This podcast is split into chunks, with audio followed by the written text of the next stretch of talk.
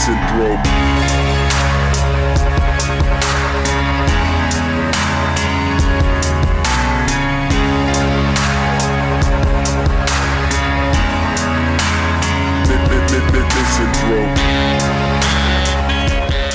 It's chair shot time. Mistletoe and wine included. I hope you all, you listeners, got your little care packages from us. Open them up, crack open that wine, and hang the mistletoe and listen to your favorite three buffoons talk about their weeks and the wrestling. I'm one of your hosts, Barry Murphy, joined as always by my ever-dependable co-host, first of all, Mister Joe Town. Hello there, Barry. And also with us, Mister Paul Griffin. I was thinking of doing it, doing the intro one of these weeks, but nah. I wasn't feeling it today. So. Don't ruin a winning formula. Mm, mm. We've made it how many years now? How many fucking years, nine goddamn years we're doing this show? Decade of destruction. You know, decade, what I mean? Decade of indifference. Well, um, we've outlasted the best friends video, or whatever oh, that thing is that Barry raw. likes. That's raw. You, you hit me with a stiff one out of the gate. Oh. Uh, that's brutal.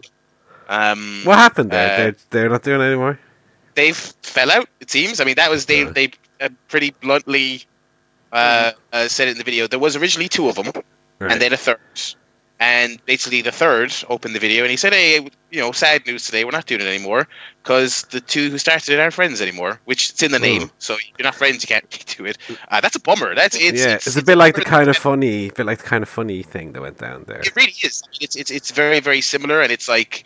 Um, uh, it's it's it's it's a bummer that the, that the the the channel is going away in any capacity, but to have it go in those circumstances really sucks. Yeah. Especially because if they've all had their individual projects they've promoted for a while, and I've never really been into any of them. I would I would watch some of them, but it's not, not the same thing.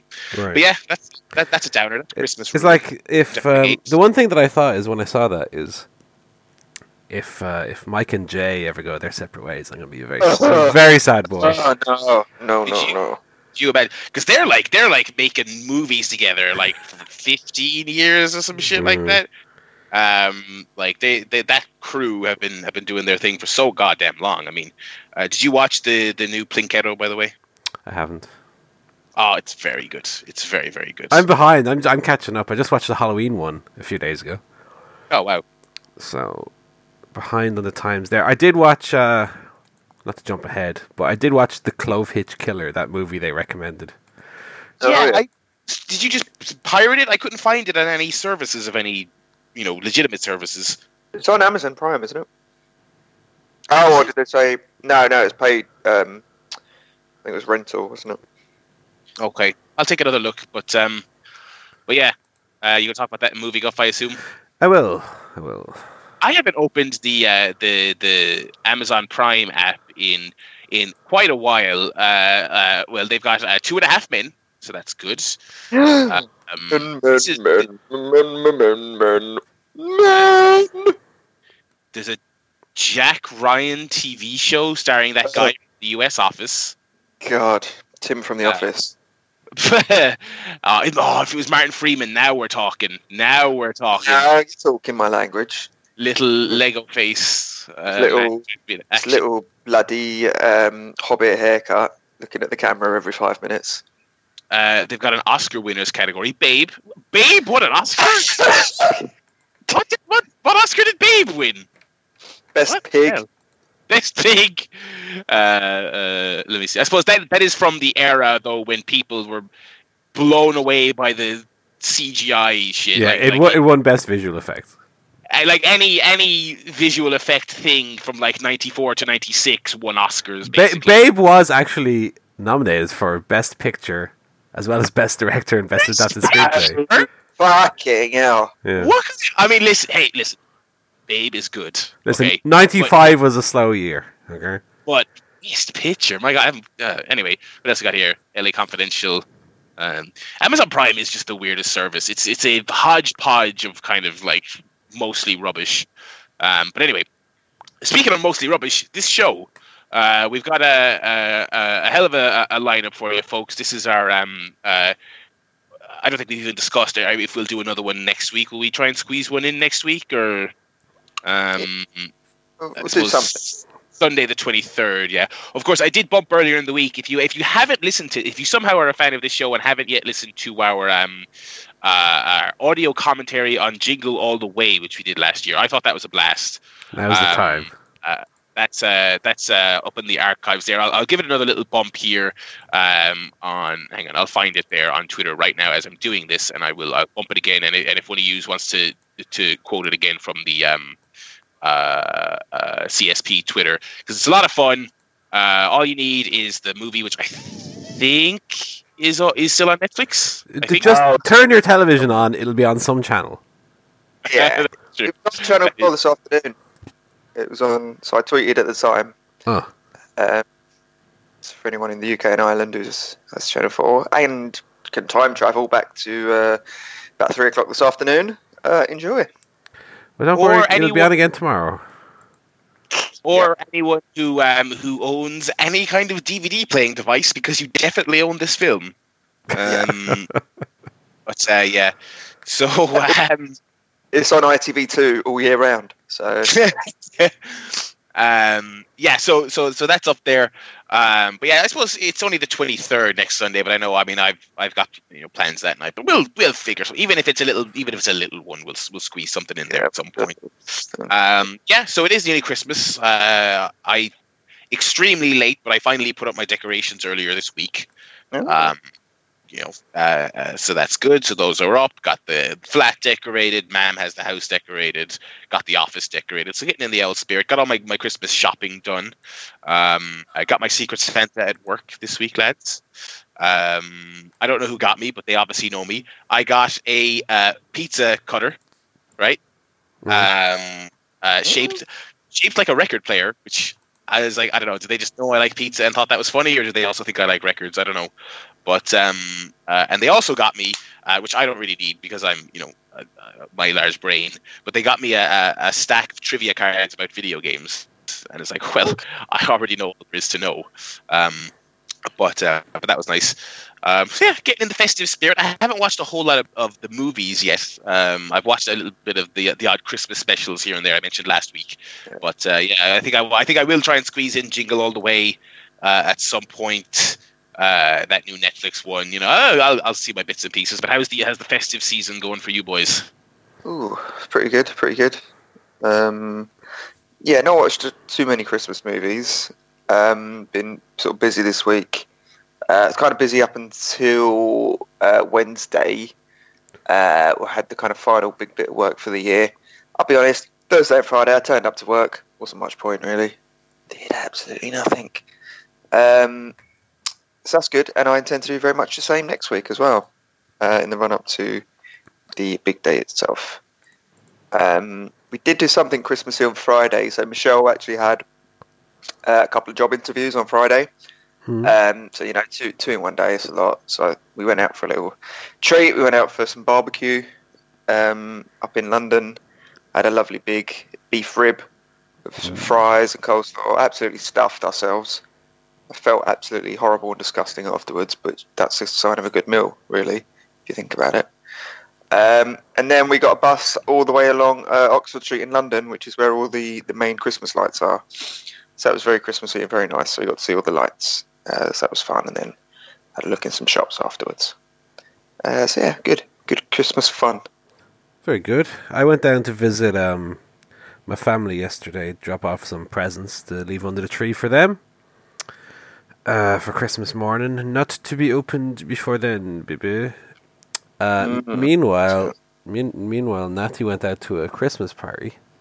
Hello, drinky poos, baby. One or two. Hello, don't mind if I do. Um, so she's hanging today.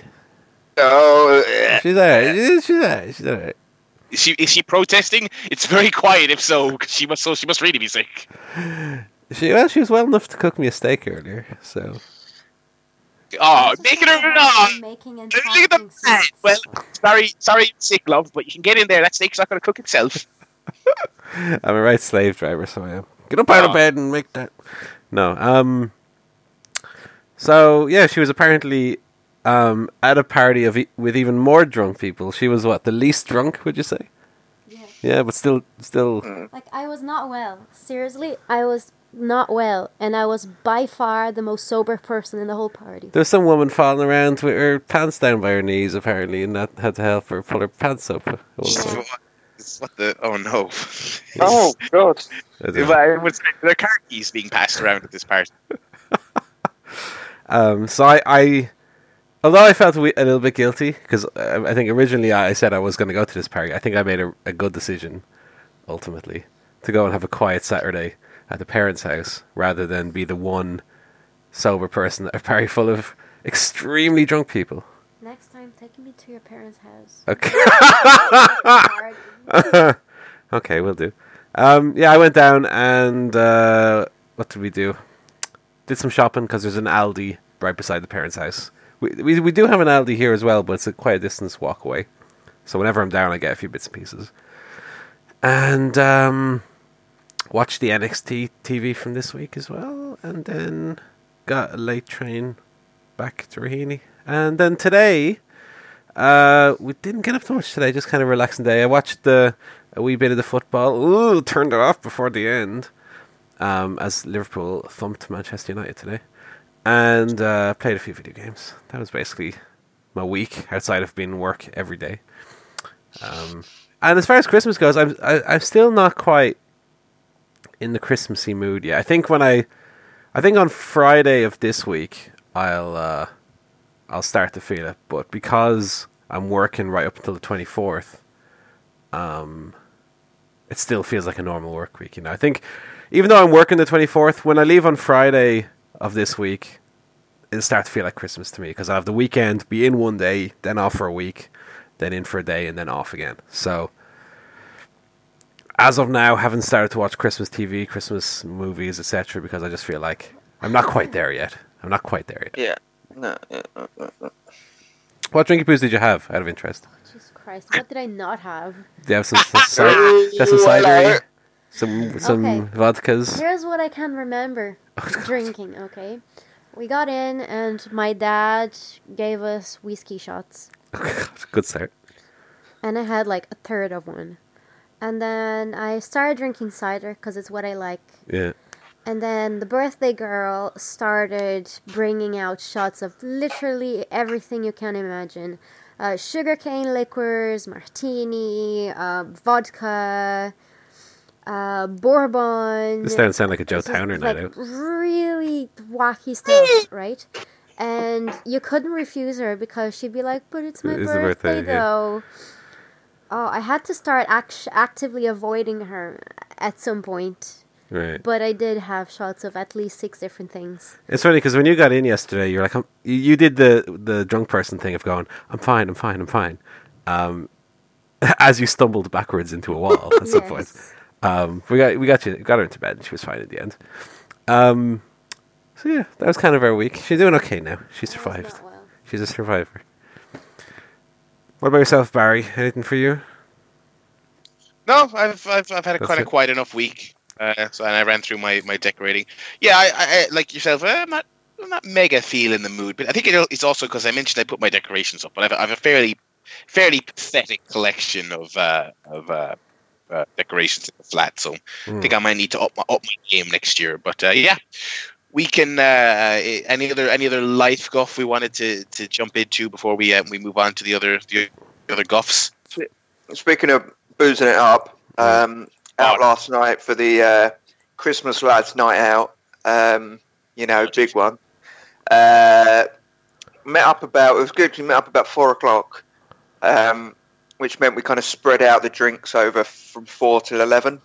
Right. So by the end, wasn't too drunk, and this morning I felt a little bit dodgy, but not too bad. So it was good. I just went out uh, locally, which was also good. So then I walked home. Um, yeah, I was on the older whiskey, Ooh. whiskey, whis- whiskey and ginger. That's my new tipple. Okay. Um, oh, excuse me. Um, If they've not got any ginger ale or ginger beer, I might go for, you know, whiskey and lemonade or whiskey and Coke, but yeah. Yeah, Michael over the fire. What do you need? um, yeah, so a lot of, lot of fun had. Also went to, to pool club and played a few uh, frames of pool. Um, yes, uh, my team did win. Uh, it was four games to... four games to three to zero. So, you know, pretty fierce competition. But yes, we did win. Uh, no problem with that. But yeah, it was a good night. Good night, um, the lads. Very good.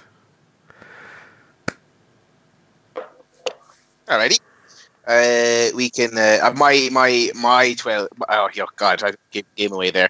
My Christmas night out is on Friday. It is indeed twelve pubs, um, which I have never been able to complete. We have a schedule. We have it all planned out and everything. There's a list, right? So maybe I'll do better this time. But uh, look forward to me not talking a whole bunch on whatever the show is next week. Um, well, well, my uh, my Christmas, my work Christmas party was on Friday, by the way. Let's go. Uh, no, don't go to that shite, mate. See enough of those cunts during the week. Ah, lovely. Lovely. What a fucking Scrooge. I think in the seven and a half years I've worked uh, where I work, I think I've been to like three or four parties. That's enough. Well, listen, you don't drink, and it's like, hey, of course, of course you can socialize without drinking, but Christmas parties are just... I don't drink, and I'm a bit of a I'm a bit of a misanthrope as well. So, mm. no, I wasn't going to say the misanthrope thing, but but uh, now that Paul has said it, oh, he's brought it up. He's what an asshole. uh, yeah. So uh, that's that's been your life. Paul, did you uh, just in the week? Did you nab uh, tickets to O T T in February? I did. I did. Um, I tell you what, I went for the stalls this time. Okay. Rather than the seating, because my fear is because it's a basketball arena that the se- the seating is going to be flat like Sher Road, and that if you're not there early, um, mm. that you're you're going to compromise your your view. Uh, and I'm not one to queue up in Tala for too long, mate. So I'm gonna pop in and get get seating stalls, have a nice view, and enjoy the show. And also, because I spent quite a bit of money on. Uh, Christmas presents, I, I appreciated going for the, the cheaper ticket this time as well. Of course. What about yourself? Uh, yeah, I got I got the uh, I got that floor uh, uh, section. Uh, so yeah, I'm gonna try and get there. Me and Barry, we never align on no, no, s- no, no, for no. whatever reason. When I'm on the for the Tivoli, when I was on the stage, he'd be on the floor. When he'd be on the floor, I'm on the stage. Um, it always seems to go that way. But sure, whatever. We we like we, we just avoid each other at all costs. But yeah, it seems like it seems like um, it seems like the tickets have flown out, which is great. Good, uh, good, good. Uh, everything bar the stalls is sold out, uh, yeah. so so that's good for for a new venue that, depending on how they set it up, could hypothetically be bigger uh, capacity wise than the stadium. I mean, that's mm. pretty interesting. Yeah. But uh, yeah, so we'll obviously that's two months away, so we'll have a report on that closer to time. Let's jump into our other guffs here. A bit of a light week on some of the guffs. Uh, I, I started earlier in the year and then forgot to get back to it. Uh, Glow, but actually I've actually now gone back to Glow season two uh, on Netflix. Fuck, season uh, enjoyed... two already. Jesus. Yeah, yeah. Uh, I don't think I finished quite... season one. Did you not? No, I think I got no, about I... halfway or two yeah, thirds like, through it. Good, and I, I thought it was really watchable as well. I, it's, you know, reasonable length and, and all that other stuff. But uh, season two is good. Um, I just got to episode eight, which is they do an episode where it's basically here's an in-universe episode of Glow. Right. Like it's it's thirty minutes of the wrestling show, and it was like amusing for like ten minutes. Uh, and then it, it wore out its welcome. I, I wasn't a fan of that, but other than that, I think it's a pretty pretty solid season. But uh, yeah, not much else on the uh, on on the T V front there. Myself. Anyone else? Um, so we watched. This was actually I can't remember when the f- finale was a couple of weeks ago. But we watched um, Little Drummer Girl, um, B B C series starring uh, Yuan, who's playing Paige. In the Steve Merchant movie. Oh, really? Uh, Florence Pugh, isn't it? Florence Pugh, yeah. Who's quite a... Actress. Oh, no. Yeah, she's a proper actress, an acclaimed actress. She's done the bloody Shakespeare and all that. Um, so yeah, that was really good. It was this kind of a thriller set in the eighties. Um, she gets recruited by Mossad to help with Israeli intelligence and go undercover... Um, and it was enjoyable. I think a lot of people, it's a bit of a mixed reaction to it. Some people said it was too sort of complex or too um, unrealistic, but I, we really enjoyed it. Um, Michelle loved it. She keeps going on about it. Um, it was shot beautifully as well. Looked looked absolutely fantastic. So yeah, I'd recommend uh, people check that out if you if you get the chance. Um, good series, adaptation of a John Le Carré uh, novel. So yeah, it's very very good. I love for the Fighting with the Family poster that came out this week, by the way. Yeah, just Dwayne Johnson front and center. I didn't realize he was that important to Paige's backstory. Oh, yeah. That's kind of one of my big beefs with it. Is it feels like it's just a vehicle for him more than anything else. Yeah. Um, but you know, it being written by and directed by Merchant, you know, has alleviated my kind of concerns about it a little bit. And that new, that second trailer, or well, first proper trailer, was was it was all right. You know, so I'm, I'm, I'm tentatively actually pretty interested in that. Hmm. Um, yeah, I think once you get past the the way they've promoted it, I think it'll actually be quite good. Cast is all right too. I mean, you know, um, Nick Frost, and yeah, Frosty. I mean, those are great. Great castings, they really are. Um, I don't really know much about this little drummer girl. But, um, what I'm assuming she's good. She got the role. She's, yeah, she's a great actress. Great actress. Um, so yeah, uh, do uh, that's all, all of that. Uh, Game Guff. I finished uh, Tetris Effect, which Ooh. I mentioned last week. Uh, really, really great, really lovely game. Uh, and uh, one thing I really like, when you beat that single-player campaign through once, you unlock theater mode, which is basically go. You can, you can go through the levels again, uh, uh, but without actually having to play Tetris. Uh, and so the the um, you can just listen to the music, look at the visuals. And a lot of the music corresponds to your button presses when you're playing the actual game. So, you know, rotating a piece clockwise has one sound effect, rotating it counterclockwise has another sound effect, and it, it's all, all, all the music is all building up to, based on how well you do. And so in theater mode, you can say, just trigger this effect, just trigger this sound effect. I'm not actually playing a game. Uh, right. So, and that's actually a really neat feature. The soundtrack is lovely. The visuals are, are spectacular. Really, really great. My only, my only reservation, it is, the full, the full price is forty euro. It's a bit steep for a Tetris game, even with all the the bells and whistles on it. But uh, if you see it on sale at all uh, over the holidays, strongly, strongly recommended. So, so finish that. And I also got back into Red Dead after after many weeks off, and I'm, I'm enjoying it quite a bit, despite my kind of my kind of grumbles with it and the kind of clunky way it is. I'm I'm kind of mainlining the story now, and it's uh, it's great. It's it's uh, you know, phenomenal voice acting, and and and and the story is very interesting, and and. Uh, It's moving at a decent pace now at last, so uh, I'm actually enjoying it quite a bit. Um, I don't, I don't imagine I'll get it finished before kind of a, the the holiday season, the big year-end list season, but um, I, I am enjoying it quite a bit. So yeah, um, uh, that's all I've been playing. Yes, that's all I've been playing this week. Okie dokie. Uh, right, so first of all, sit yourself down, listener. uh, completed Assassin's Creed Odyssey. What? Got the old platinum trophy as well. Uh, my final clocking, right? Sit down for this one. Ninety-nine hours and fifty-four minutes. Fuck you know what a waste of your life. um. So yeah, the first thing I would say is if if anyone is is gonna play this or is in the midst of playing it, um, a lot of stuff that um, contributed to the Platinum Trophy from Assassin's Creed Origins doesn't contribute in Odyssey. So mm-hmm. you don't actually have to clear out the entire map uh, in terms of like doing all the question marks.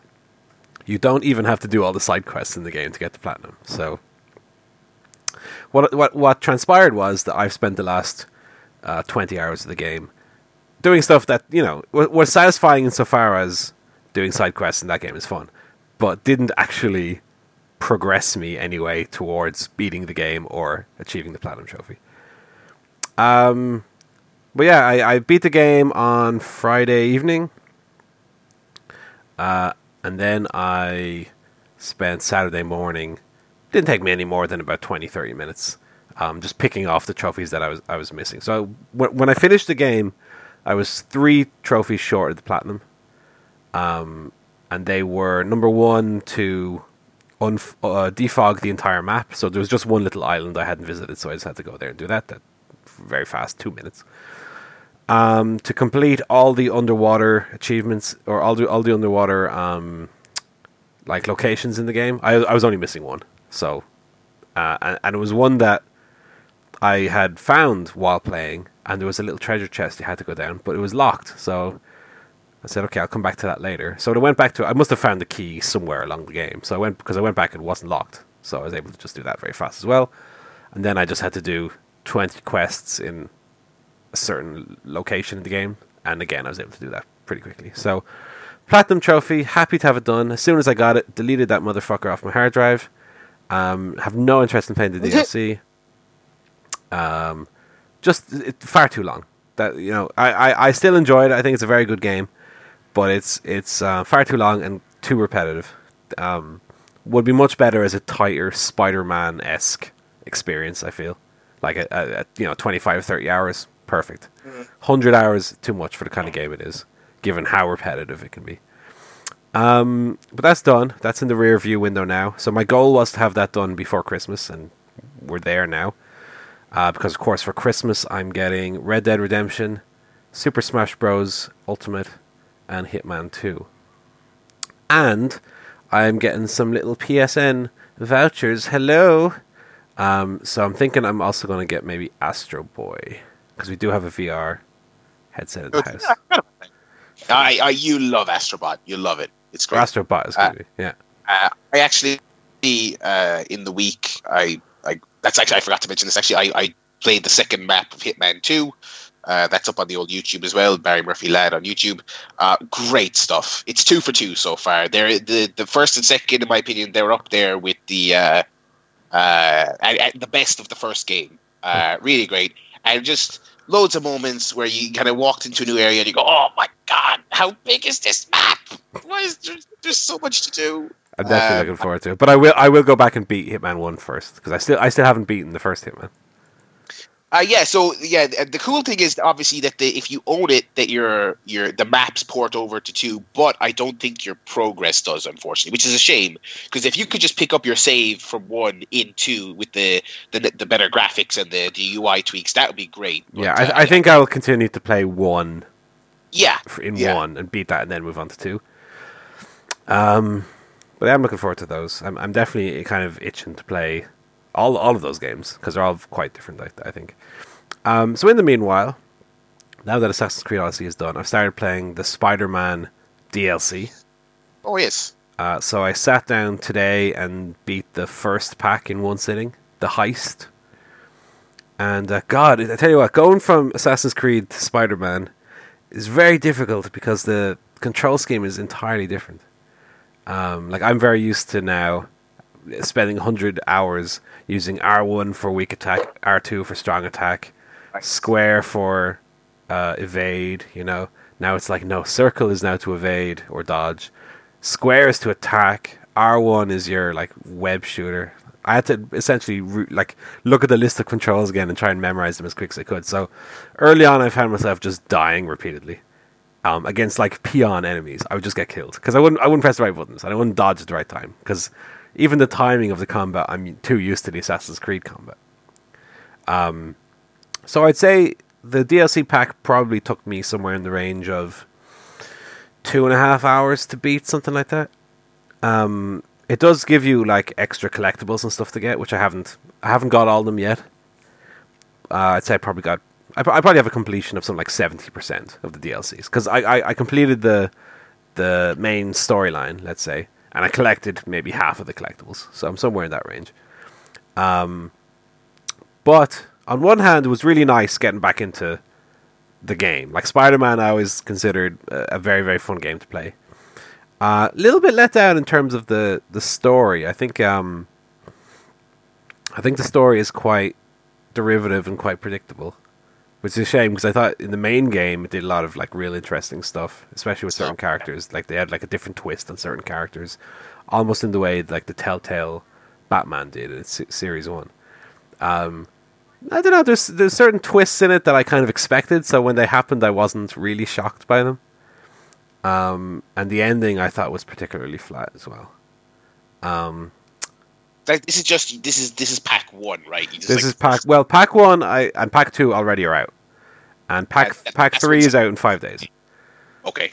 Um. So it it does end on a to be continued in pack two, but it's like the lamest cliffhanger. Um. In in and in a sense, I I feel like I already know what the resolution to the cliffhanger will be, and I haven't even started pack two yet. It's it's that kind of uh, super predictable, super lame thing. But um, still a very fun game to play. The one gripe I have with it is they. You remember from the main game that you, you'll be fighting enemies, and then all of a sudden you'll get um, one of these like elite enemies who has like a rocket launcher, and they take forever to kill. Um, they've introduced even stronger enemies with even stronger weapons. Um, and I just, they kill me every time. They're an absolute pain in the ass. But, um, it's only a little bite-sized chunk. It's only two and a half hours. So, although I have, like, many gripes with it, I'm happy to be playing Spider-Man again. It's going to, just to tide me over anyway until the twenty-fifth when I have my new games. So I'm very much enjoying it. Yeah, I am, um, uh, I'll be talking about, uh, Into the Spider-Verse in a little bit on Movie Guff. Um, and I'd say a good thing about this P S four Spider-Man game is that when you see a Spider-Man movie, you can, you have a great game now that you can fire up. Now I'm going to be the Spider-Man. Um, I was going to wait until that last pack is out, but um, uh, now that just hear, even though it even though it doesn't sound great from, from it's fine. I mean, I, I I maybe sound too negative on it. It's no, it's, no, because you're not you're not the only one to say to say that. But I'm thinking I'm I'm staying up to watch T L C tonight, so I'm thinking maybe. Maybe after this show might be a handy way to kill a few hours. Yeah. Jump back into the Out Spider-Man because it is a good game. Um, Very good. Well, the the last yeah. the last part of the pack is out on Friday. Okay, yeah. So I, I I'll see. I might get that first one done and then get the second one in the week and then play that third one when it comes out. Yeah, that's what uh, I plan. Yeah. Uh, any other games there you for yourself this week? No, that's it. Obviously, Assassin's Creed took up the majority of the week. I played it whatever seven or eight hours during the week and finally finally got it finished. Um,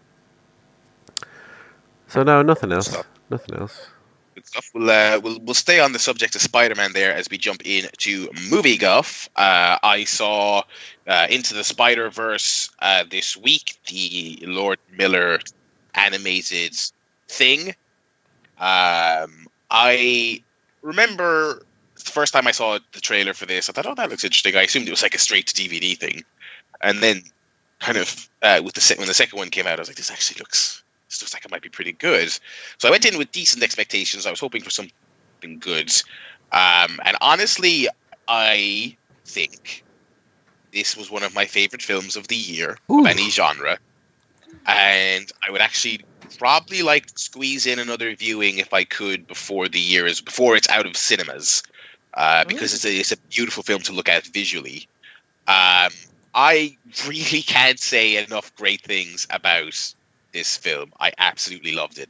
It's it's got the heart of what you would expect a good Spider-Man film to have. It's got that down, but more importantly, it doesn't uh, it doesn't uh, genuflect at all the tropes. It is, of course, thankfully not a, a Peter Parker origin story. Of course, I think I think most filmmakers have the sense to now get away from that that.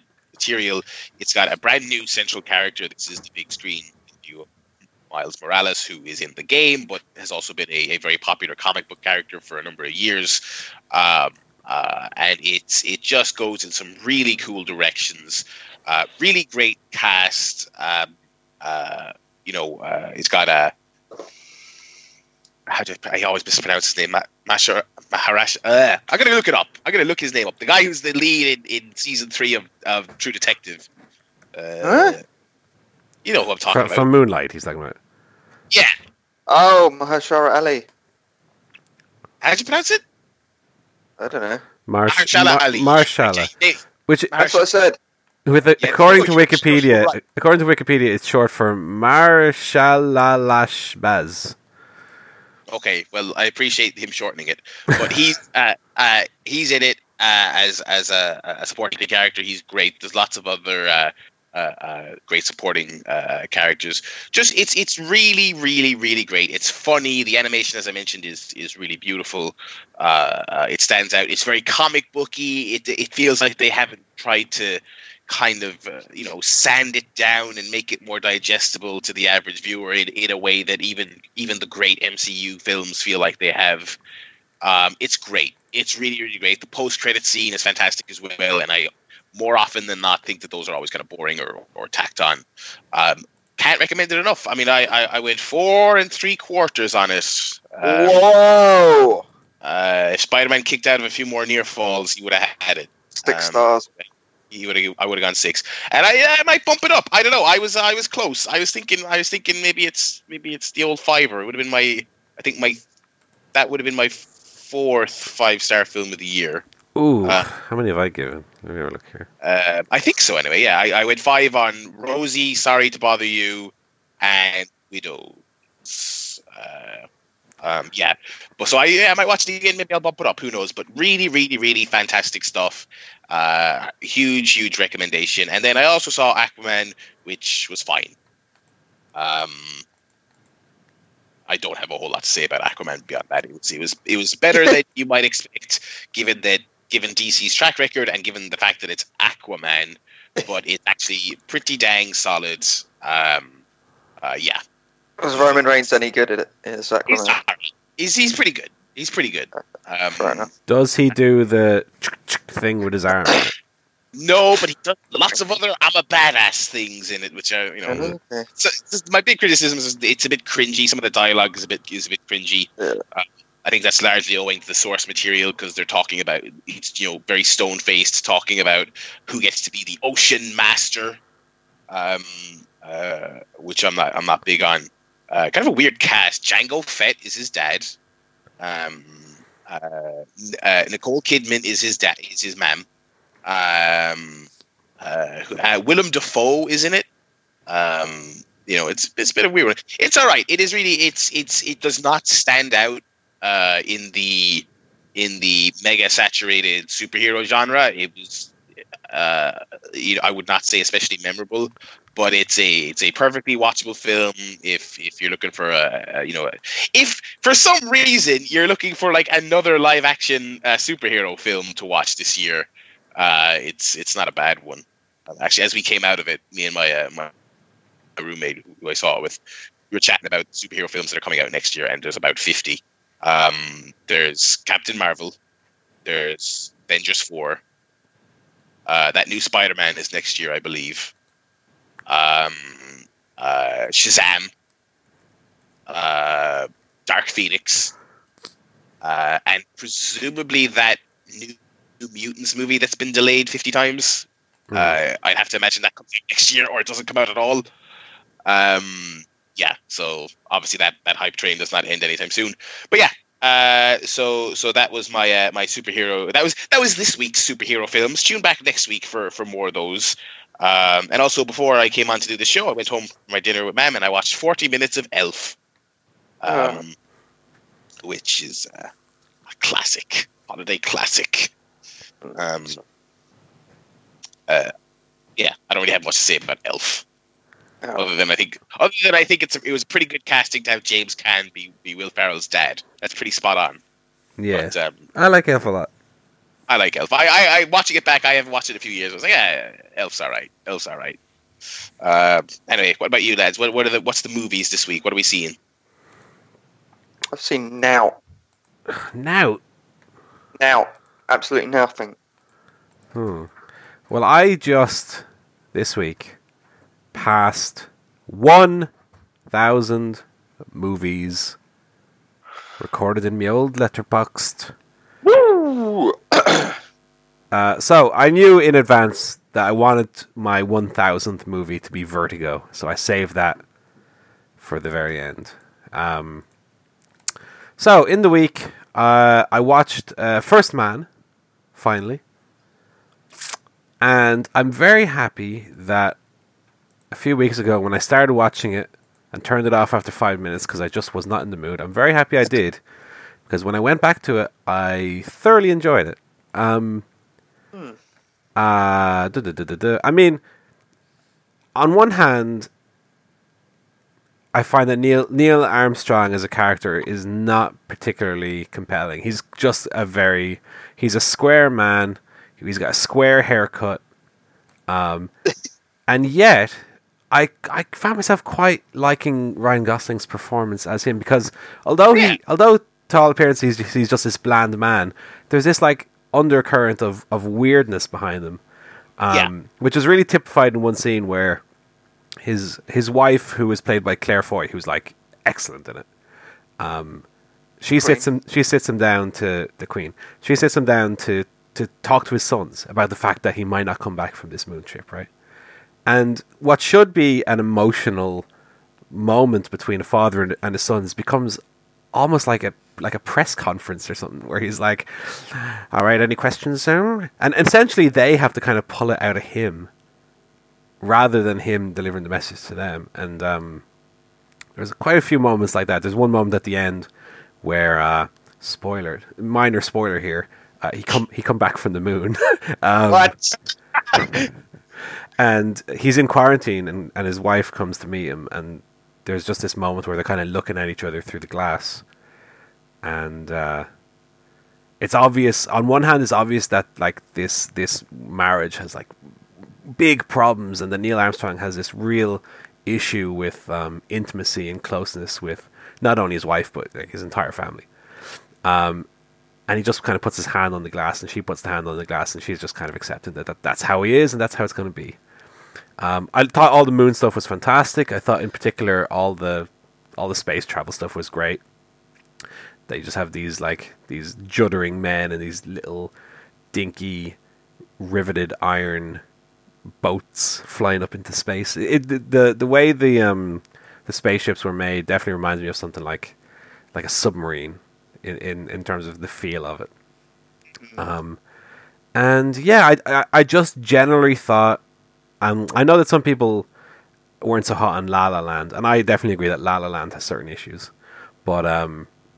This being the third film I've seen by this director, Whiplash, La La Land, and now First Man, uh, I definitely think he's one of those that directors that can take a very good movie and kind of the way that it's shot and the way that it's made, elevate it into something more than the sum of its parts. Like there was some shots in it and some some directorial choices that I thought that a, a typical director, let's say like a Colin Trevorrow or something, um, would have made a, a far more bland film.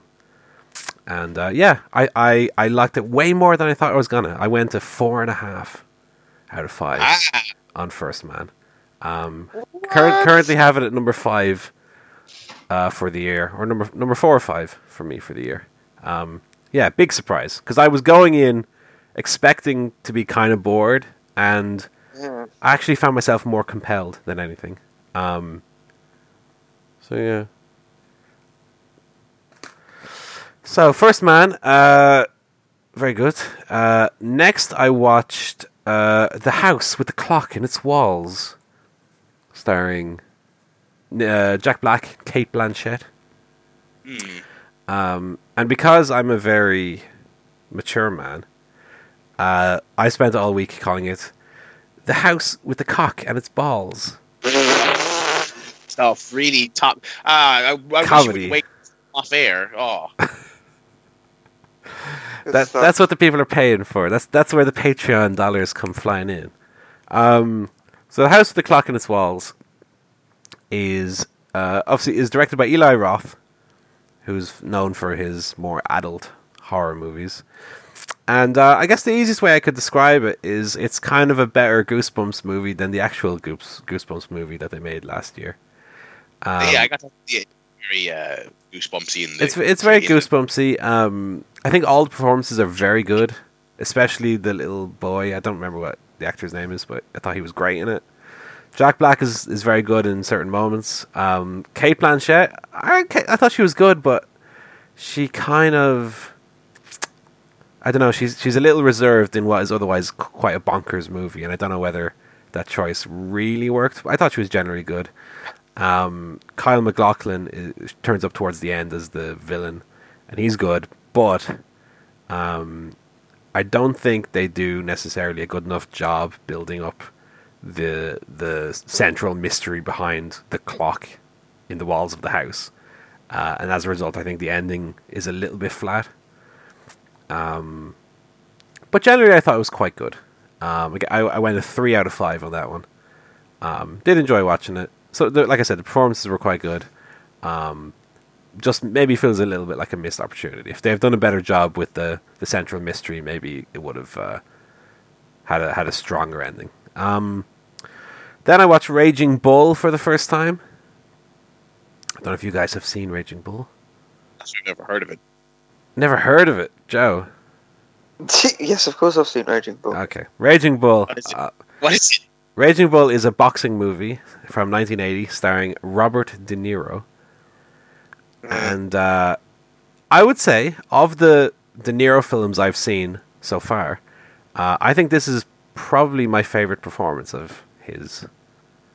Um, it's t- it tells the story of Jake LaMotta, a, a real-life um, former boxer, uh, and tells the story in two parts. One from kind of the prime of his career, and then one part kind of uh, his latter-day stand- so fat. fat stand-up comedian uh, prime. Just fat bloke.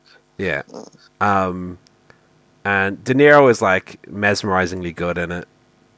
It's funny because his character rem- reminded me a lot of um, M M A fighter Nick Diaz, in that he, he's he's kind of this this um, anti-authority, um, but at the same time not not really understanding how the rules work. Like there's one fight early on where he loses he loses almost every round in the fight, and then knocks his opponent down in the last, and kind of can't understand why he hasn't won the fight.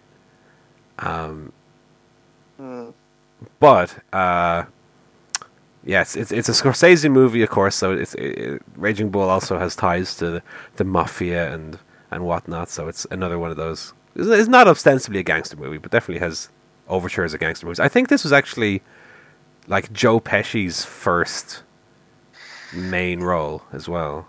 Yeah, yeah. He's he's great in it also. Um, And it has a lot of the... Uh, in, in my mind, he's just the corner man. He's like Mickey.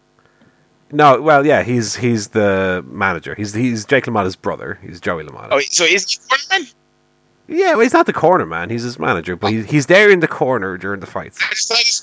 You call that fucking boxer? What are you doing? Get out of the fucking... Oh. Get in there and box the fucking Galooch. Come on. I'm losing. How am I losing? How am I funny?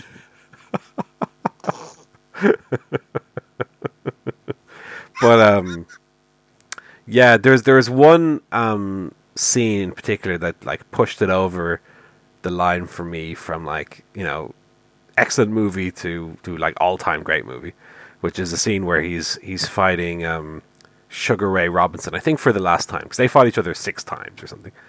Oh. And the way it's shot is like using these um like dolly zooms or something, so the perspective of the ring is changing, even though the the fighters themselves aren't, making the ring like like something out of Vertigo. Funny enough, which I you know watched later, you know that effect of the the looking down the stairs as they're like moving almost further away. They do that with the ring, and it, um, just the way it's shot and the way that's made is just incredible. And I, it was just one of those moments where I'm watching it going, yeah, this is this is this is incredible. This is pretty incredible. Um, I did go the full five on Raging Bull. Um, Barry, check it out. If you've not heard of it or not seen it, get on it. It's an excellent film. An excellent film. Um, and De Niro is, is on top form. Best ever for me. Although I'm still to watch Deer Hunter, so I, I've been reliably informed that that's also extremely good. Um, Have you seen Meet the Fockers?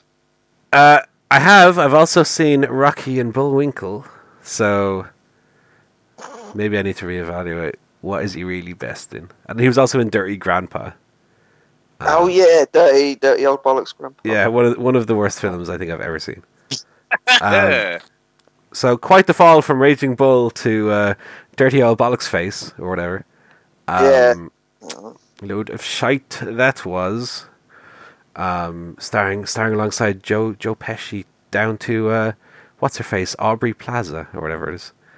Yeah. Um, I then watched The Clove Hitch Killer, as recommended by our friends at Red Letter Media. Our friends. Um,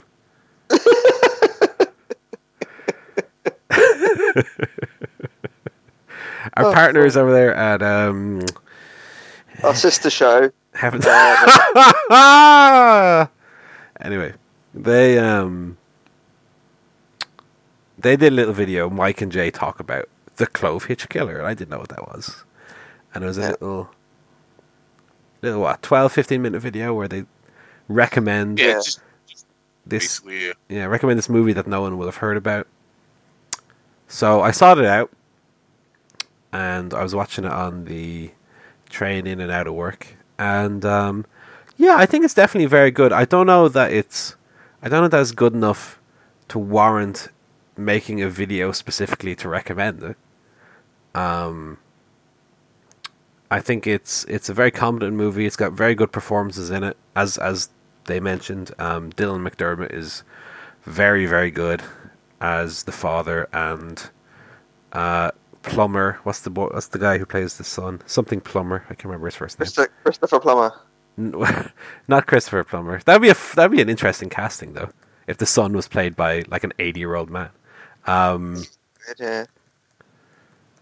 And funny enough, um, the guy who plays the son was in that movie with Christopher Plummer last year. Um, oh, the the Kevin which, Spacey one. Uh, oh, the money, all the money in the world. All the money in the world. Charlie Plummer. Charlie Plummer is the name of the actor, who's actually not related to Christopher Plummer. Funny enough. Well, funny. Yeah. Even though they were in that movie together. Um, and they got the same surname. Oh, that's weird. Yeah, and the same first edition too. So performances are very good in it. Um, it does take interesting twists and turns that I didn't necessarily see coming. Um, and, you know, the ending does raise kind of interesting moral questions about, you know, faith and justice and things like that. Um, but I don't know. I never got the feeling watching it that it was anything more than, you know, a, a quite good thriller. Um, like I, I, I wouldn't compare it to kind of anything on the Fincher level. Although it does, yeah, it has certain certain parts that remind you of that. I don't necessarily think overall it's it's quite that good. Um, I went three and a half out of five, three and a half stars, which is still a very good, a very good score to be fair. But, um, yeah, I, I didn't think it was quite that good, but it, you know, worth checking out and, and quite a good movie. Um, and then finally, movie one thousand, which I watched today. Alfred Hitchcock's Vertigo. Vertigo. Um. Who just can't stand up. I was going to say, have you heard of Vertigo, Barry? I've heard of Vertigo. I haven't seen it. I've okay. Heard of it. Um, so I think this is the fourth Hitchcock movie I've seen now.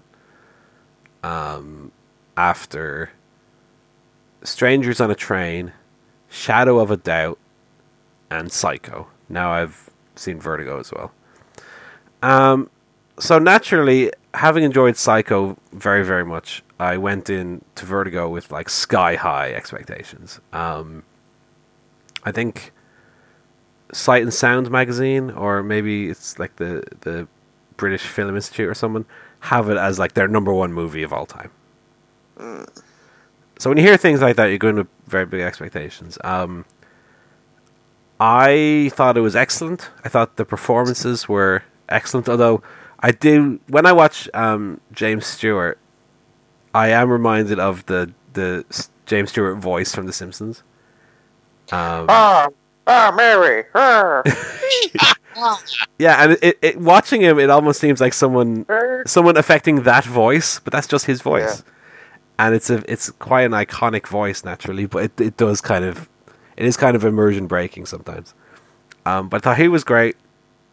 I thought um, Kim Novak was great as uh, Madeline as well. Um, I thought the central mystery was, was, was really strong. Um, they do a really great job of setting up this this unusual situation uh, and, and dropping clues along the way to kind of make you think, like, how can this be? Like, for those who, like myself until today, hadn't seen Vertigo. And funnily enough, I found myself watching Vertigo that I was relatively unspoiled on it, so I, I could go along and and follow the clues and try and work out what was happening. Obviously, certain shots and certain aspects of it have been lampooned by stuff like The Simpsons, but I thought overall I wasn't too spoiled uh, at all. So what happens is James Stewart's character gets contacted by an old college friend, and he wants him to to follow his wife because his wife has been acting very strangely lately. Now he does. His this guy Um, doesn't think that his wife is have, having an affair necessarily, but says that she's been possessed by mm. uh, a dead relative, right? So James Stewart starts following her, and at, at, at the beginning, nothing really unusual is, is, is going on. And he's very cynical about it. He thinks that, you know, there must be a logical explanation for what's going on. And as he's following her, just little by little, there's little contrivances and little coincidences that happen, and that that start to be linked to this old, like, eighteen hundreds Spanish immigrant. And uh, I won't go any further than that, but the case becomes very, very strange, and very, very odd things happen.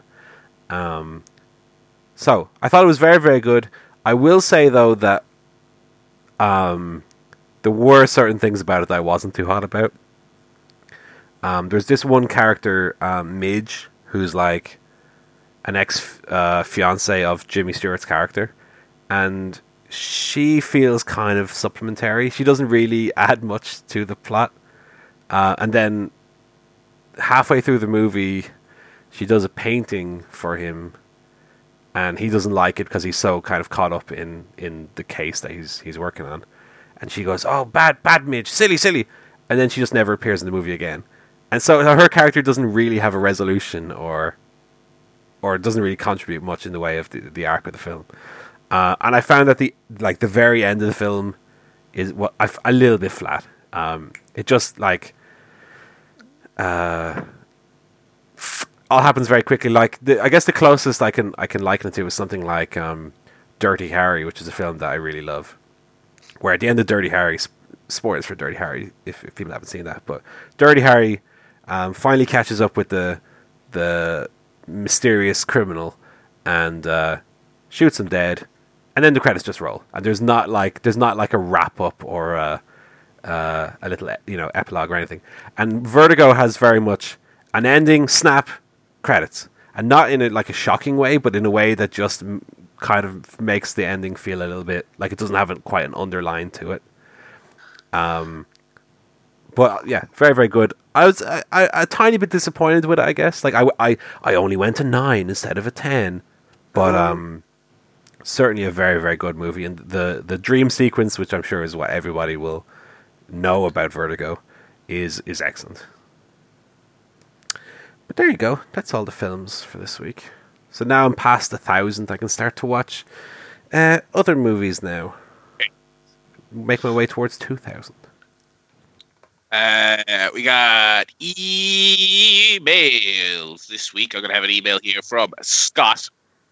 Scott the Boy McAvoy. He says, apologizes for the lack of mails, works, but it's don't worry, Scott. You don't have to carry the you don't have to carry the burden for all the listeners. They can pick up the slack. Well, they can't, but you know what I mean. Uh, speaking of emails, I had one read on the Giant Bombcast this week and was Ooh, pleasantly really? surprised at that. Uh, have any of you emailed a podcast and been surprised when they read it? Have a great week, Scott. Uh, I've had emails read out on podcasts, but not I wouldn't necessarily say I was surprised by it.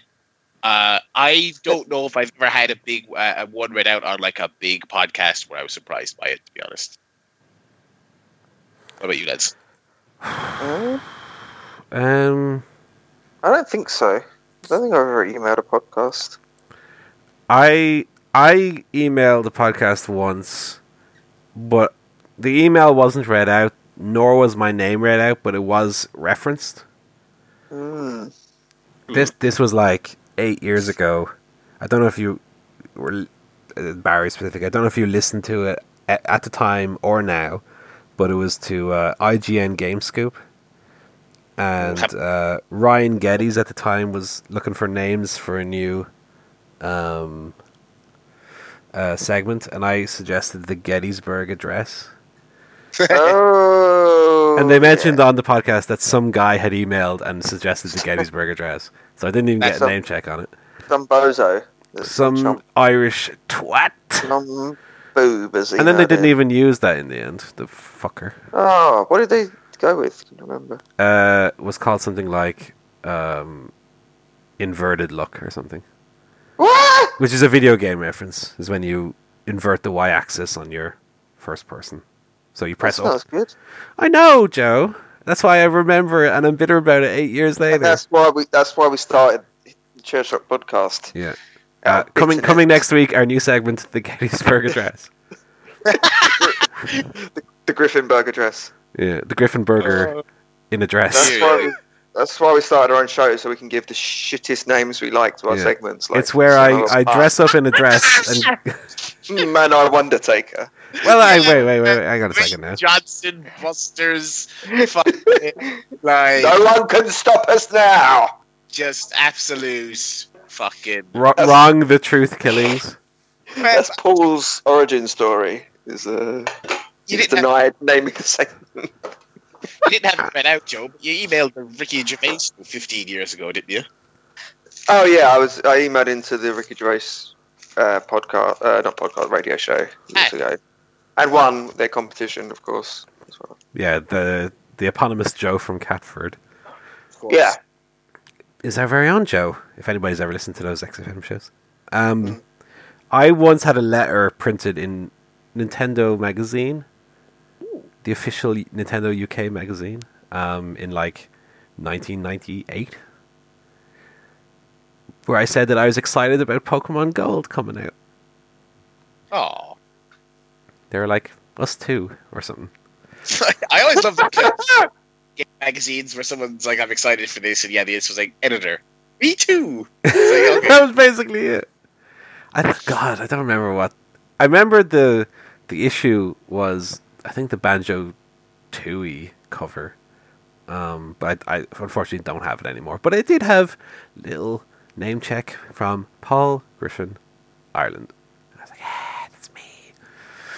Um, otherwise I don't think so. I think I've had emails read out on. Um, I I did send an email to GameScoop this week that didn't get um, read out. Let me see if I can find it. Oh my god! Hang on, GameScoop. Um. Oh my god! It was so f- so bad. Um, fucking stupid. Gmail. Yeah, and, and, and Melty never read your Mankind Kane email. No, Melty never got back to me. No. Um, you directly, yeah. No, he never replied to me. Alright, let me see, let me see here. Uh, duh, duh, duh, duh, duh. Ah, here we go. So this is in reference, by the way.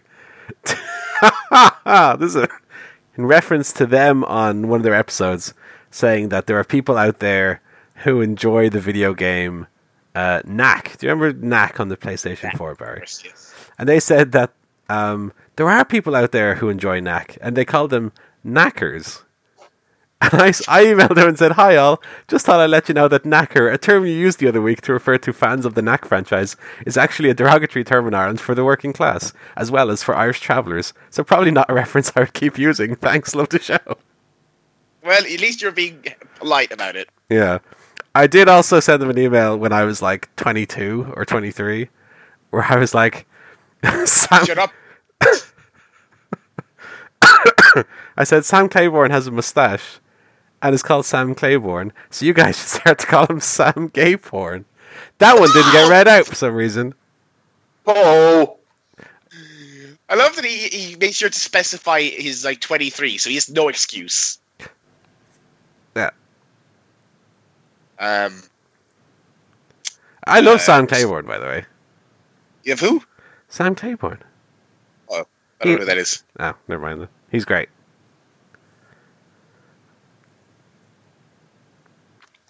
Uh, Joe, emails? I want an email, but I'm also eating a toffee.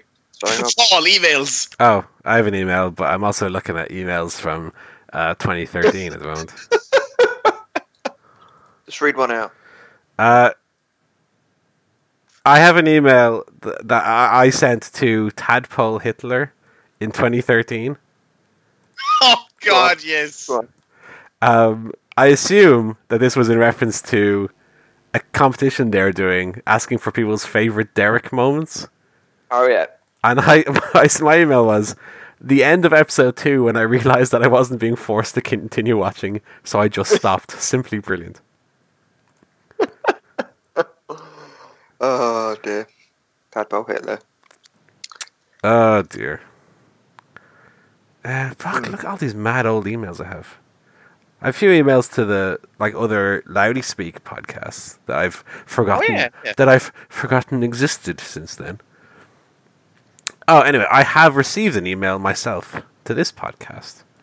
Uh, it's from Scott the Boy McAvoy. He says, "Good evening, Paul. With Cody and the Bucks contracts running out with Ring of Honor, and the rumors of them starting their own wrestling company, do you think this can work? I know their one show sold out, but do you think they have enough to handle creative, marketing, sales, venue booking, et cetera?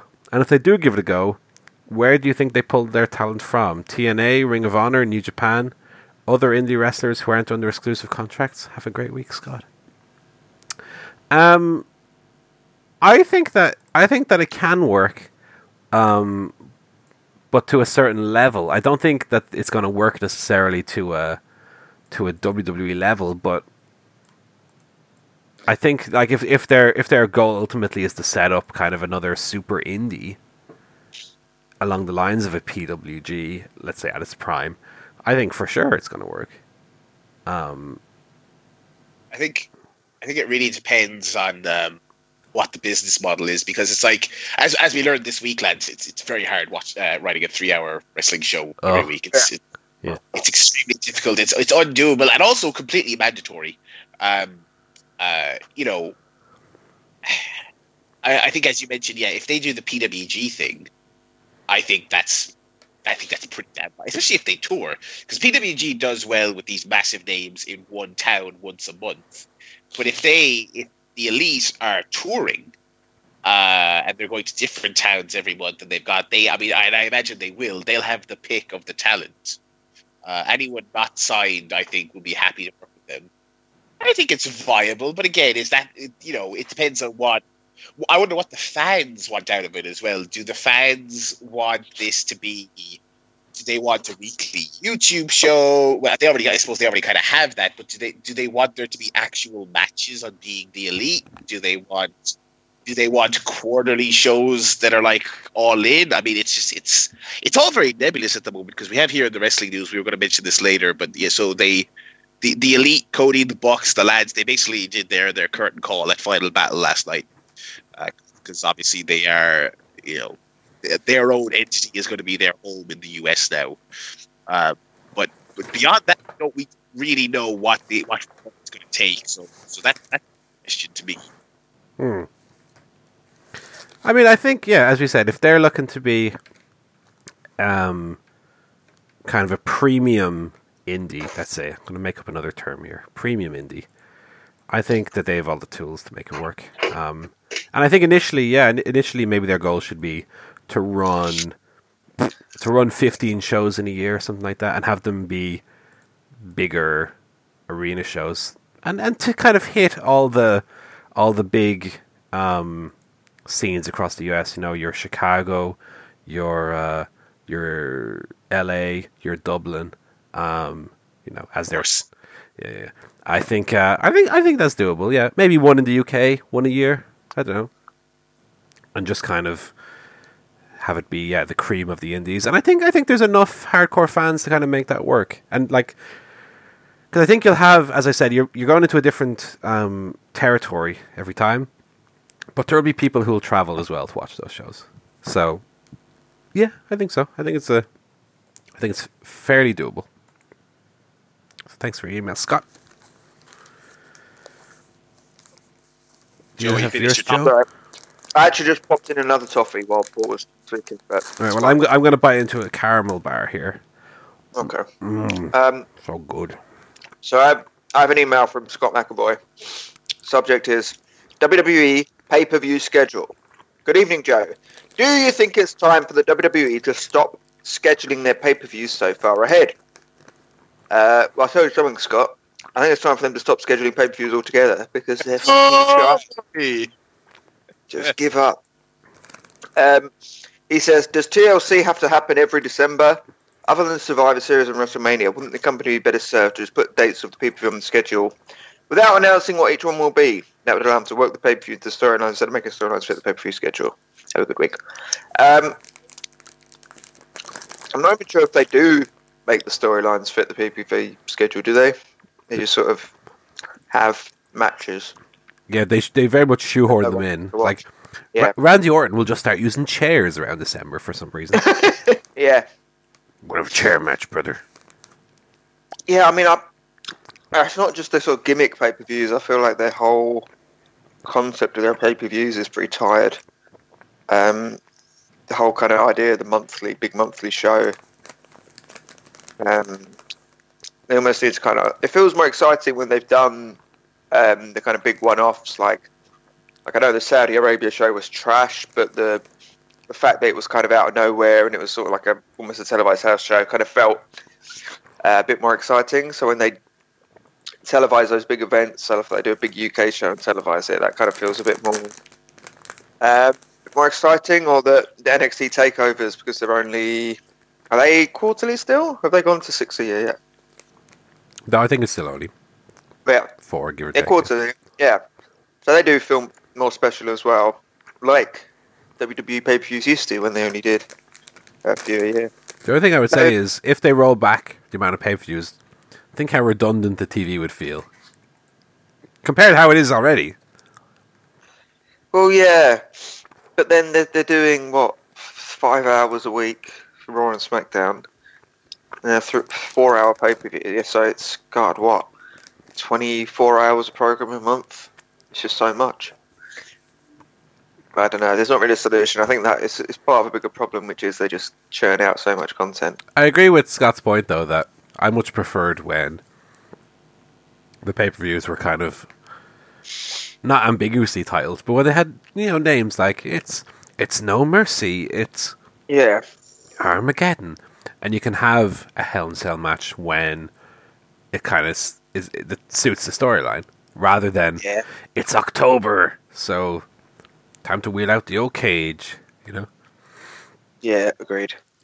But I don't know anybody who prefers the other way apart from W W E themselves. It's, yeah. Well, uh, that's the emails. I think all that's left to do is talk about the actual wrestling. Professional goddamn wrestling. Well, I've good news for you folks. If you like really old men... Vince McMahon will be on Raw this week to shake things up again. I'll grab Raw by the throat. Is he um, going to do a, a million dollar giveaway? Like, I would love that. I was just watching O S W review yesterday, and they were referencing the uh, yeah. the million dollar giveaway and the, the can't feel my legs, Paul. Um, all time, all time, great bad wrestling moment, in my opinion. But uh, yeah, Raw did uh, Raw did record low ratings again this year. That is to say, record low all time for the second time this year. Uh, uh, so uh, circling the drain there on that front. Uh, so Vince, as he often does, is going to uh, uh, you know be uh, Pinocchioed out onto the stage. Uh, do his little walk down to the ring uh, and spend twenty laborious minutes talking about nothing, uh, leading to probably some fucking new general manager or whatever the fuck. No, or him. Superstar shakeup. Superstar shakeup. The, when did they do the last one? Like fucking this year, probably. Yeah, just the one this year. I feel like this, it's way too soon. But anyway, yeah, but that's what the other thing, shake things up again means. But it, it, it's like. I, I don't. It, it must be actually because there's no way it can't be a new authority figure because they're having a match to determine the authority figure. Oh no! Although I guess it could. I think the match tonight between Braun and and, and or what might be Braun if he's if he's able to. Braun Corbin. They, they're, teasing, they're teasing some fucking thing with with with uh, Baron Corbin where if he loses he can't be G M of Raw anymore. I'll be honest. I have not paid a great deal of attention, so I guess he could lose and then Vince could come out and appoint a new G M, which could probably just be Kurt Angle again. But, I mean, who could muster a shite to care? I mean, I mean, my, my interest in the product uh, amazingly just went down when you mentioned that Baron Corbin was a G M of Raw. I didn't think it'd actually get lower than zero, but somehow, fucking hell. Hard times. Bring back Roman Reigns, all is forgiven. Yeah. I don't think I don't think they took Roman Reigns off T V because he wasn't over. Um Yeah, it's uh, yeah, it's it's. I, I, I still watch the Raw highlights every now and then. Um, God, it just seems like I can't imagine watching the full three-hour thing. But yeah, I mean, I don't know. I, I mean, maybe the Vince thing. It, the Vince thing usually works for the one week, and then it's right back to where it was. So you know, this is the most shallow attempt at uh, getting people back. But uh, we'll see. Uh, the funny thing is, like, he maybe he'll get beaten up, but I don't even know who could who could beat him up that would be interesting. Oh, you know what I mean? Uh, they, exactly. I mean, that's exactly my point. It's like who Braun maybe, but that'd be sad. I don't think anyone wants to see fucking Braun throw Vince out of the ring through a table. Or, well, I kind of do actually. Rockstar Spud, Rockstar Spud that can be one. Uh, might might actually finish him off. Um, Wasn't he on SmackDown uh, just a few weeks ago dancing with R-Truth?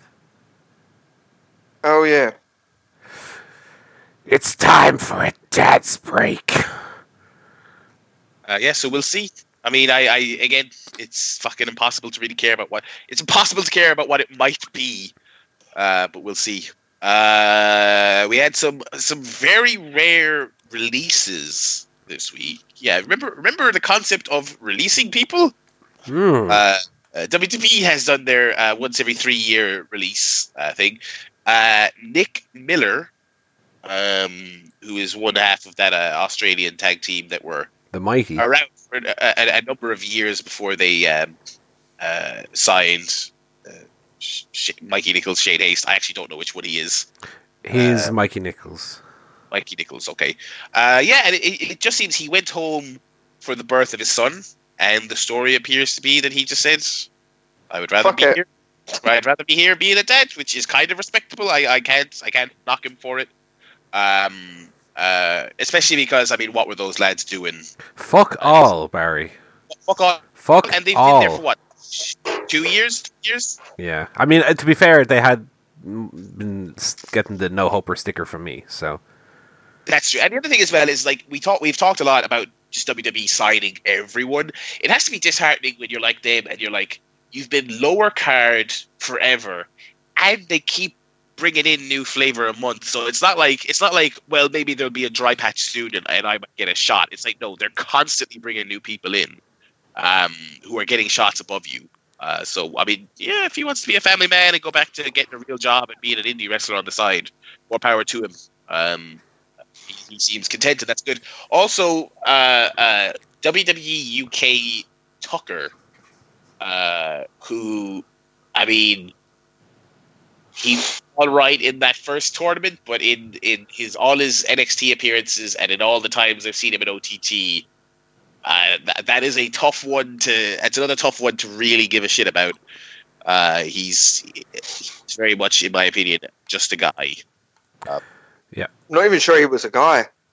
Yeah, that's the other thing. I had a conversation with someone recently. Uh, so Tucker is regularly booked in uh, Courage, this new promotion in um in uh, Dublin. And I was having a conversation with someone because Courage also booked T K Cooper from, from New Zealand, who's a you know a decent name on the Brit Rest scene. And I was having a conversation with him, and he was basically making the point that Tucker is a bigger star because he has the U K deal. I was like, no one knows who this man is. No one knows who this man is. It's like you and I go to Irish wrestling shows, and even we don't talk about Tucker that much because he he didn't even he doesn't even work O T T in Dublin. He only works them in Belfast. I was like, he. He's really just a part of the scenery uh, on that U K brand. He was not one of the pushed acts. He's not one of the pushed acts in O T T. I mean, he's he's very much just a body. I mean, that, that he was one of those guys who who um, uh, another testament to the fact that they're kind of just scooping up anyone who will sign a contract. Um, I'm not sure what his circumstances for leaving are though, because I. I got the vibe that W W E, they kind of like to have their representation. Like, they like to have a Northern Irish guy, a, a Republic of Ireland guy, a Scotland guy. You know what I mean? Yeah. They want to have everyone from their from their territories. And so I thought he'd have a nice cushy gig for life. But maybe he's maybe he's just lost interest and he's winding down. I don't know. But um, we've put more thought and conversation into this thirty seconds than most people have about his entire career. So, yeah. Uh, yeah, and then we had the uh, the Young Bucks news that we talked about there earlier with uh, Scott's email. And uh, Paul, was there anything notable there on N X T television this week? Uh, yeah, we had the return. I don't know for how long or whether it was just a one-off, but the return of Tyler Breeze back to N X T. You might recall Tyler Breeze um, is a jobber from Raw, I think, at the moment. Oh, yeah. Uh, well, he came out here on N X T and came off like a complete star. Um, which, again, just... I don't know whether that is something that kind of shows the gulf in terms of the presentation for whatever reason between N X T and W W E. Um, but, yeah, he, he came off very well. He had a great match with Ricochet. As you would know, if you'd seen Tyler Breeze's stuff from his N X T days, you know that he's more than capable of having a very good match. He had matches Finn Balor, Neville, uh, Jushin Liger at one point back in the day. Oh, yeah. So he had a very good match with uh, Ricochet. Nice surprise to see Tyler back, because I'm a big Tyler Breeze fan. And to be honest, I wouldn't be against him having a little run in N X T again. Again, working with some of the, the, new, um, the new blood down there. Um... Otherwise, you had E C three uh, versus Bobby Fish. E C three got the win with a kind of cradle out of nowhere. Um, Undisputed Era with a beat, the post-match beatdown, which was uh, thwarted by Heavy Machinery, who came down for the save. Uh, and Heavy Machinery, which is um, Tucker Knight, not to be confused with Tucker Shite from the W W E. Oh, oh, oh! Um, t- t- t- well, to be honest, Tucker Knight is worse than Tucker, so I don't know what joke I'm making. It's just not a good wrestler name. Tucker Knight, ladies and gentlemen. Uh, he and Otis Dozovich, uh, I would not describe as, you know... Good? Uh, well, well, first of all, good. Um, I would not describe them as kind of, you know, Roderick Strong... Uh, physique-having gentlemen. No. They came down in jeans and no shirts. Yeah, my favourite look. Uh, bellies were abound. Uh... And then Otis Dozovich did the worm to close out the segment. Um, yeah, it looked like they had come just off a building site in, in the summer in Dublin, where a little bit of sun... The fat bellies get their shirts off into the N X T to clean house. Um, so yeah, they looked dreadful, uh, but it was a, a fun segment nonetheless. Um, funny enough, we were just talking about Nick Miller. He and Shane Thorne were in action against oh, he- against one of the more the most fun teams to watch, uh, Oney Lorcan, which is a name that might be down there with Tucker Knight. Uh, Oney Lorcan and Danny Burch, um, and Oney Lorcan and Danny Burch got the win. With a sick-looking um, assisted D D T. Um, tell you what, I could watch Oney Lorcan or Biff Busick. I could watch him wrestle forever. He is so fun to watch.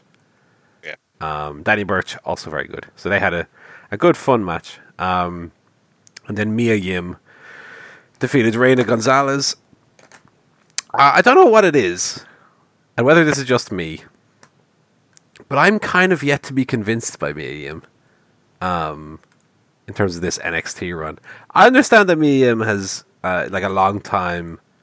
Uh, she's lo- long time on the Indies. She was in the Mae Young Classic and so on. Um, so I I had big expectations when she kind of came into the N X T fold, but I don't know. I don't know whether it's the opponents they're giving her or whatever, but I don't know. I'm just I'm just not on the hype train quite just yet. Um, and to be fair, I, I didn't have much in the way of watching Mia Yim outside of N X T, so this is kind of my first. Uh, real exposure to her, even though I was I was aware of her. You know, she was um, a name that you see kind of around the place. But, yeah. Yeah. What did you say? For, for ages, she was around. Yeah. For ages, exactly. So I, I was expecting maybe more than, not more than she's given, but more than I, I thought I was going to get. So I, oh. I, I, she, I hope she gets a uh, like a a good takeover match soon to really. Uh, well, yeah, that's what I think. That's what she kind of needs. Um, Either to be stuck in a feud with someone who's kind of capable, or because I, I feel like all she's done so far are these kind of not squash matches, but quite simple matches. Yeah, get her in with a Shayna or something like that. I'm sure she'll. That, that's cool. Yeah, she, she was. Down. She is. She is really, really good. She was one that was kind of high on the O T T wish list for me for ages. Um, and I knew like her and like Martina are really good pals from working like U K shows together. And I was like, oh, come on, just she's got to come over at some point. It just has to happen. And it never did. Um, that, that, was, that, that was actually my first thought when they announced she was properly signed after the Mae Young Classic. I was like, ah, oh, yes, that, that was a, that was a big one on, on the list. But uh, yeah, I, I think I think once she once she gets some, uh, some proper feuds, some proper stuff to sink her teeth into, I'm sure you'll you'll be impressed. She's she's, she's pretty damn great. Good. Okay, dokie, and then W W E T L C is tonight. Let's have a wee yep. look at the old card oh, here. Time for the big preview. Do do do ba dee boop. Uh, twenty eighteen. Right, here we go. So. Oh, God, this card.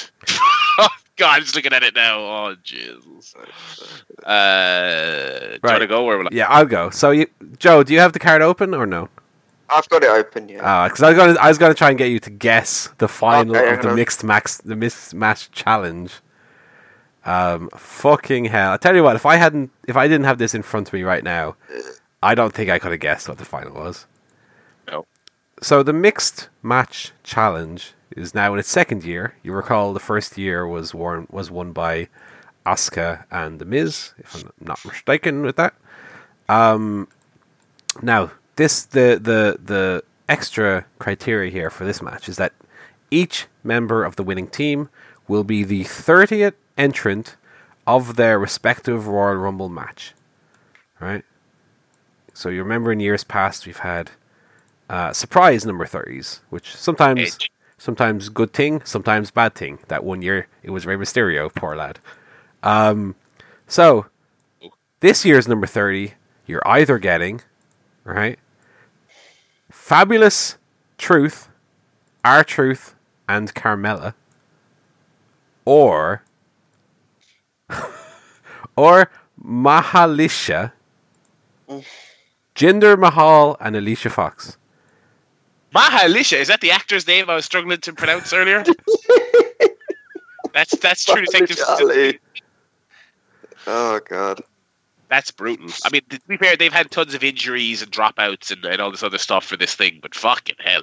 And, and they they made that stiff about the thirtieth entrant ages ago before they thought it might be R-Truth or Jinder. Yikes. Oh, God, what a what a mess. What get a get mess. Yourself ready for a, oh my God, R-Truth has been attacked backstage right before he was supposed to come out. It's Cody Rhodes! Ow! It's only smoke and mirrors. Um, so moving on right, from that. Good. That uh, sounds great. Give that one a wee skip. Um, that that might be your your um, piss break match. Right at the beginning. Yep. Uh, we then have a singles match for the Intercontinental Championship. Weirdly, because I would have figured that this would have been one of the gimmick matches, given kind of the, the blood feud behind it. But they're they're just going to wrestle in a normal singles match here. Uh, Seth Rollins and Dean Ambrose. Professional Ooh. Wrestling contest. For the I C Championship. So that should be I quite mean, good. Probably, it'd probably be good, but like, yeah. yeah. Give us some. Is there, a, is, is there a regular ladder? There is. Okay, never mind. Well, oh, it's, well, it's, it's not really a regular ladder match, to be fair. Oh, we'll get to that, folks. Um, we have in a tables, ladders, and chairs match. So this, keep in mind, folks, this is what they fucking wasted the T L C stipulation on this year. Uh, Braun Strowman, who is injured, and Baron Corbin, who wrestles like he's injured. Who so, yeah, so take your pick on that one. That's your T L C match this year. Uh, with stipulation being, if Strowman wins, he will receive a Universal Championship match at the Royal Rumble, and Baron Corbin will be stripped of all authoritative power. If Baron Corbin wins, he will become the full-time general manager of Raw. Uh, so probably you can see what way this one's going. Uh, we then have singles match for the Raw Women's Championship. Ronda Rousey will defend against Nia Jax. Christ.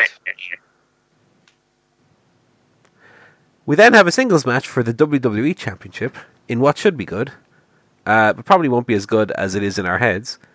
Daniel Bryan against A J Styles.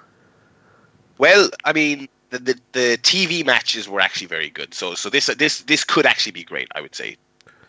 Again, no no uh, stipulation for the W W E title match there. That's all right. Uh, triple threat T L C match. So your second T L C match of the evening. Uh, for the SmackDown Women's Championship. Becky Lynch against Charlotte Flair and Asuka. Mm, I'm sure that'll be great. That'll probably That's, be great. It'll probably be great, but to me it seems a little bit like Becky Lynch just kind of in there. Well, she's the star. I mean, if anything, she's there, and she's the she's the champion as well. To be fair, but but that's my but my point is like having Asuka in there, for example, it just kind of feels a little bit watered down for me, given that Becky Lynch is the star in the company right now. Um, Finn Balor, Drew McIntyre in a singles match. Ooh, uh, you know, I, I tell you what, I need a come down from all the action with people going through tables and shit. Give me two fucking plain lads having a grappling contest in the middle of the show, please, Vince, sir. They're in uh, going to wrestle in a W W E N X T U K match, whatever that was. No, they're both too tall. um, too many. Well, they b- both appeared in, uh, on O T T there in. Twenty well, Balor was in late twenty sixteen, but twenty seventeen. Yeah, um, they both had weird segments where they talked and didn't wrestle. Um, yeah. Although McIntyre did have a match in Belfast, which was which was actually very good against uh, Adam Maxted. Um, ladder match: Elias against Bobby Lashley. Uh, but it's not a ladder match in the sense of oh. get the thing and win. It's more of a It's like that, that was a ladder match that Triple H and Kevin Nash had that one time with the sledgehammer. Oh, oh no. So a guitar will be suspended above the ring, and the first to retrieve it can use it as a weapon. As opposed to what? The first to retrieve it can play a song. But then do that, there are, is there a these matches, why, why don't the people just say, I'm just going to beat you to death with this ladder? Rather than yeah, is the ladder not a better weapon than a guitar anyway? Yeah. I think so. Like, okay, fair enough. It's a sledgehammer, right? I, I can suspend my disbelief there. A guitar is kind of a one and done thing, really, isn't it? You burst a guitar over someone's head, then back to the ladder, probably. I don't know. Yeah, and it can easily, if you miss, you've easily sort of smashed up the guitar. Mm. Yeah. That sounds good. Uh, you then have what I'm going to call the best match of the night. Triple threat tag team match for the SmackDown Tag Team Championship. The Bar, Cesaro and Sheamus, versus The New Day, versus The Usos. That's got good match yeah. written all over it. Be a banger. Yeah. Uh, you then have tables match uh, in memory of Jim the Anvil Neidhart. Oh, God, yeah. Natalia versus Ruby Riott. Oh, God. How long ago did Jim and I Heart die, by the way? Like six months. A few months. Jim and I Heart, let's have a look here. August thirteenth. So it was four months ago. Can W W E just let people be dead for a little while before they hop in the grave with them and start picking at the bones? Uh, singles match for the Cruiserweight Championship. Buddy Murphy, Cedric Alexander. Probably will be great, but I feel like every Cruiserweight match I see is either one of Buddy Murphy, Cedric Alexander, or um, Mustafa Ali. Do they have any other Cruiserweights? Uh, Rock, Rockstar Spud. Yeah, Rockstar Rush. Spud.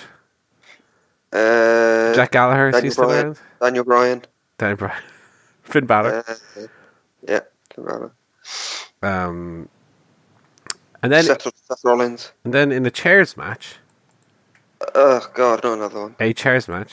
Rey Mysterio, Randy Orton. Fucking hell. Which Wheelchair fa- match. Paige of those two cunts. uh, fuck. Christ. Rey Mysterio must be fifty, isn't he? Uh, forty-four. forty-four. Wow, was- Orton's only thirty-eight. Orton's not even forty. Holy shit. The road has owned that man. Uh, Fucking hell. Yeah. Um, and that's your... The cost, th- of a, the cost of being a racist. Holy shit. Is he? I haven't heard about this. He's a bit of a... Oh, Mm. Is he a bit of a, what is it, a... Um... Oh. You don't, you don't want to check that boy's likes on Twitter, let me tell you. Oh, boy. I mean, I, I don't know explicitly if he has anything right this second if you were to go to check if that's what you're doing, but... Uh, what yeah. is he? Is he a bit of a proud boy, is he? He's very much a bit of a proud boy. Right. Very good. Uh, so he's gonna he's gonna beat a little Mexican man with a steel chair tonight. um, beat him across the board, probably. B- build a wall out of tables, ladders, and chairs so he can't get back in.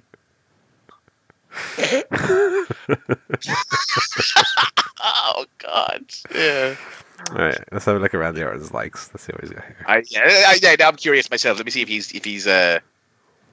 Um, See if he's liked any, I don't know, Sh- Sheriff Joe Arpaio tweets lately. No. No, he liked a tweet by Austin Creed, so and by R Z A, so loves all creeds. Loves the the the, the folks of color. Um, yeah. um, fair play to him. Yeah. So Barry, wrong. Do you want to take back what you're saying there? Uh, all right. Here we go. Uh, the left wants to spend billions to combat "quote unquote" climate change, uh, arguing that even if their dire predictions are wrong, we should err on the side of caution uh, because the planet will be better off. Apply this logic to the wall. Why wouldn't the left err on the side of caution and build it? There you go. Barry Ladd vindicated immediately. Oh, yeah, I, I see that one. Yeah. Quote unquote climate change. Mm. Just uh, it's also like the tweet from the N R A. On December the tenth. If guns cause crime, mine must be defective. Yeah, I don't think guns cause crime. Oh, boy, anyway. Saying that. Uh, yeah, so so there we go. Um, proud boy. Alright, that's T L C. I'm watching it for some reason because I have a half day off work tomorrow. So I, uh, looking at this card, I thought it looked all right because I knew about the women's match and I knew Brian and Aiden. I think, I think, that, I think it does look all right. To be fair, uh, the, the tag match should be great and all this other stuff. But look, no, that tag match ain't gonna be great. R-Truth and Mahal, are you what crazy? That one, you idiot, the three-way. I know, I know. I'm only doing a little joke. Don't worry. Or were you? I don't even believe that. Anyway, mm, it's up to listeners to decide. Vote now. Up. Use your red button. Was Paul serious or joking? I see myself falling asleep during this bad boy. I, I tell you what, I might watch a wee bit of this tomorrow. I won't watch it tonight because I've got work tomorrow. Um, however, I might watch a, wee, a little bit of it on the way back. How about that? Uh, so I guess we'll call that a show there. Uh, we will mm. possibly have some T L C talk next week. Um, Uh, you know, depending on what the show is, we'll def- I think we'll get something out in some past, even if it's a, it's, it's a wee little, wee little thing. Um, so yeah, we'll be uh, back then.